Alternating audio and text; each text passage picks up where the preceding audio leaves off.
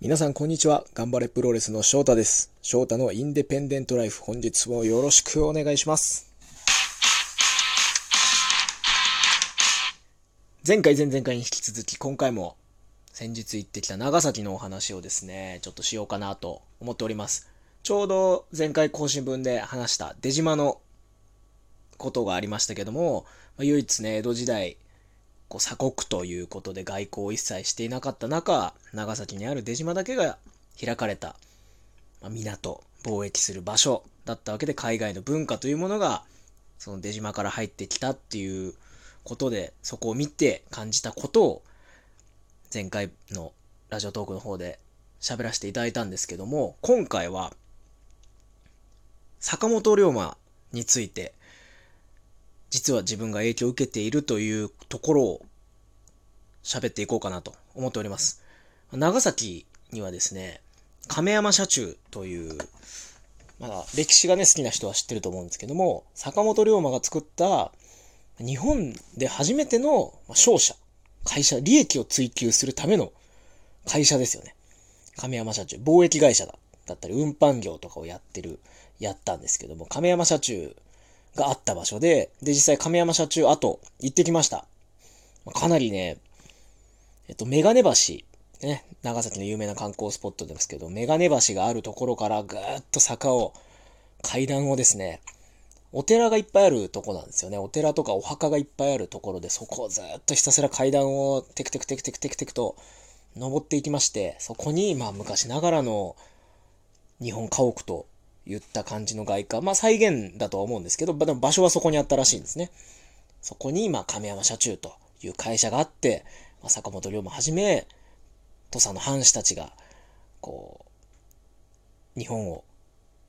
新しい日本を作るんだという一歩のために、まあそこで働いていたということで、まあかなりね、高台にあるので、こう長崎が一望できていて、まあ当時高い建物もなかったでしょうし、埋め立てがね、今だいぶ進んじゃってるんですけど、当時は多分、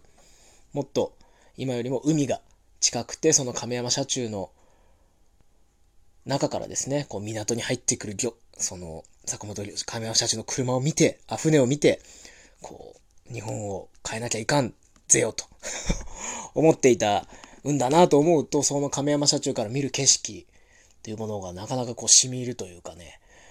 ぐわっとこう気持ちが入ってくるんですけども、そのな唯一ね、開かれていた長崎で海外とやり取りをして鎖国してる中、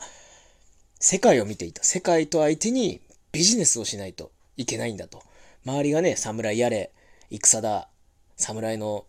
ね、魂が、とか言って、侍として武士道が、とか言ってる中、いやもうビジネスだと。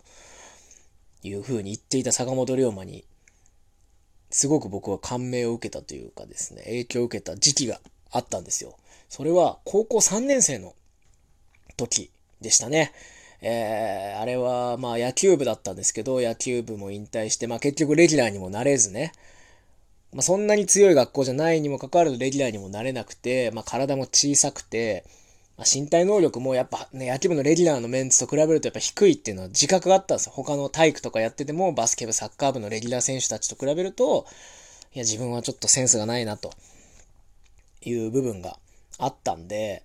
プロレス好きでした。WW 好きでした。で、エディが死んじゃったのが高2の時かな。高2の時で、そこでプロレスやりたいなって思うようにはなったんですけど、まあ、無理かなと。いろいろね、団体のホームページとか見たり、入門テストどうなんだろうとか思って体力はつけるように、基礎体力、スクワットとか腕立て伏せっていうのは、部活の時もやってたし、部活終わってからもずっとやって続けてたんですよ。それは体育学部ぐらいしか興味がなくて、まあ、トレーナーになるっていうことが、まあ、一つ目標チームの野球に関わりたい、スポーツに関わりたいっていうことで体育学部に行こうかなっていうのもあって、で、体育学部の試験っていうのは、そえっ、と、英語とか国語以外にも体育、地図理っていうのがあるんですよね。なんで、そのためにも体力をつけなきゃいけないということで、練習、部活引退してからもずっとこうスポーツ、やるよう、スポーツやるべくやるようにしたりとか、体力をつけるように走り込んだりとかっていうのはもうずっとやってたんですよ。まあだ、ただなんとなく大学行く、うん、プロレスラーなれないと思うし、大学行こうか、やりたいけど無理かな、みたいな気持ちでずっといたんですけど、まあ、大学部受けるために勉強しなきゃいけない。スポーツは練習しつつ勉強も必要なんで、で自分はスポーツがそこまで他のアスリートたちに比べるとスポーツで点を取れないから、これはもう勉強で点を取るしかない。ということで、現代文と英語と日本史ですね。この3つで受験をすることを決めて、まあ、英語は勉強し始めて、まあ、そう、まだね、やる気そんななかったんですよね。夏ぐらい。夏ぐらいですかね。で、現代文と日本史勉強するのに、もっと小説を読もうと。現代文の勉強にもなるし、歴史の勉強にもなるから、その、勉強の息抜きとして小説を読むようにしようということで、何がいいかなと思って、まあ、ベタなところ、読んでない小説いっぱいあるんで、何がいいかなと思った時に司馬遼太郎さんの龍馬が行くを手に取ったわけです、本屋で。もともとね、読書は好きだったんですけど、まあこれなかなかこう全ね、7巻、8巻、9巻あるんで、これ読み応えあるし、これを勉強すれば一気にこう、明治時代をバッとコンプリートできる。幕末から明治をぐっと歴史が頭に入ってくるっていうことで、読もうと思って、まあハマったわけですよね。坂本龍馬に。日本を開国して、近代国家を作り上げようと。まあ、当時もみんな思ってもいなかった。尊王攘夷派が多かったわけですから。要は外を、海外の敵をね、打ち払って天皇様、天皇陛下による国をまた作り上げようっていうふうに、こうみんなが尊王攘夷活動してる中、まあ、坂本龍馬はね、もともと尊王攘夷派だったんですけど、まあそこから開国派になって、こう、ビジネスをやって海援隊を得てね、もう本当に明治維新のこう、礎を作った人なんですけど、そのビジョンというか、こうみんながその同じ方向を向いてる中で、一人、いやいや何を言ってるんだって言われながらも、自分の、いや、こうするんだっていう意思を見て、当時から海外っていうものを見てる龍馬にすごく影響を受けて、あ、海外に行きたいって思ったんですよ。体育、アスリート、まあ、スポーツトレーナーとか、ま、ちょっと考えてはいたんですけど、まあ、WWE もやっぱすごく好きだし、もともとね、あの、中学校とかの時も自由研究とかで、社会の勉強だったかな。オランダとかイタリアとかの、まだ当時は野球は本当に発展途上国だったヨーロッパとかの独立リーグを調べたりとか、アジアの野球、そうやってアジアで野球をやってない国とかに行って野球を教えたりとか、まだ当時ね、その東南アジアって発展途上国って言われてたんで、そういうとこに行って野球を教えたり、道具を寄付する、そういう仕事に就けないかなっていうのを思ったんですよね。スポーツと関わって、なおかつ海外にっていうことで、ちょっとビジョンが見えてきて、自分の中で。でそこで大学の説明会に行った時に、国士舘大学、まあ、体育学部行きたいなと思って、まあ、合同説明会、学校全、大学全体の説明会に行った時に、新しい学部で21世紀アジア学部っていうのがあるよと。ほう、なんだこのは、と。で、もう留学は必須。で、まあ名前がね、当時カタカナがつく学部ってまあいっぱい増えたと思うんですけど、よかった、21世紀アジア学部、これだと思ったんですよ。坂本龍馬に影響を受けた私は、ここだと思って、行くしかないと思って、国士舘大学の体育学部から21世紀アジア学部を受験するっていうことを決めて、で、まあ学生プロレスもやってっていう風に、ビジョンをね、変わったんですよね。その、僕も今でもやっぱ海外行ったりとか旅をしたりとかっていうのをすごい好きなのは、あの時に司馬太郎さんの龍馬が行くを読んだからっていうのはもう間違いないなと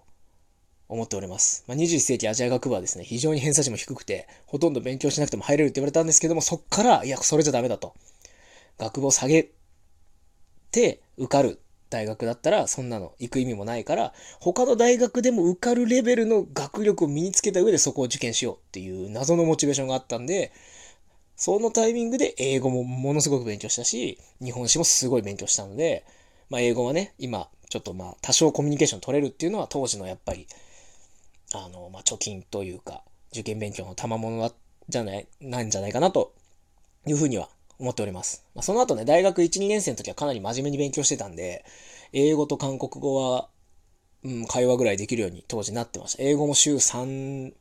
プラス英会話の授業とかも取ってたんで、週4とかやってたし、韓国語も週3取ってたんで、まあ、すごくこう、海外、海外、海外、特にアジア、日本、韓国、まあ、中国から東南アジアに向けて、あの辺の、あの辺でこう、こう、活躍できるような仕事に就きたいななんて思ってたんですけども、まあ学生プロレスやって、そこから、まあプロレススタイルでデビューしてしまってですね、デビューしてしまってというか、それでもプロレスにどっぷりハマってしまって、まあ今、現状に至るという人生を送っております。はい、というわけで、まあ坂本龍馬というかね、まあ司馬太郎さんの龍馬が行くにすごく影響を受けたので、長崎のあの、亀山社中から見る眺めというものは、なんだかこう初心をね、思い出させるような青空、すごい天気良かったんで、うん、広がる青空と広がる景色に何かこう気持ちを新たにさせられた長崎旅行でございました。はい、というわけでまたね、写真なんかをブログに上げていこうかなと思いますので、そちらの方を見ていただけたらなと思います。え質問やお便りなどいただいてご紹介できてない部分もあるんですけども、ちゃんと目を通してますので、全部読んでます、ちゃんと。はい、ありがとうございます。というわけでまた次回の更新で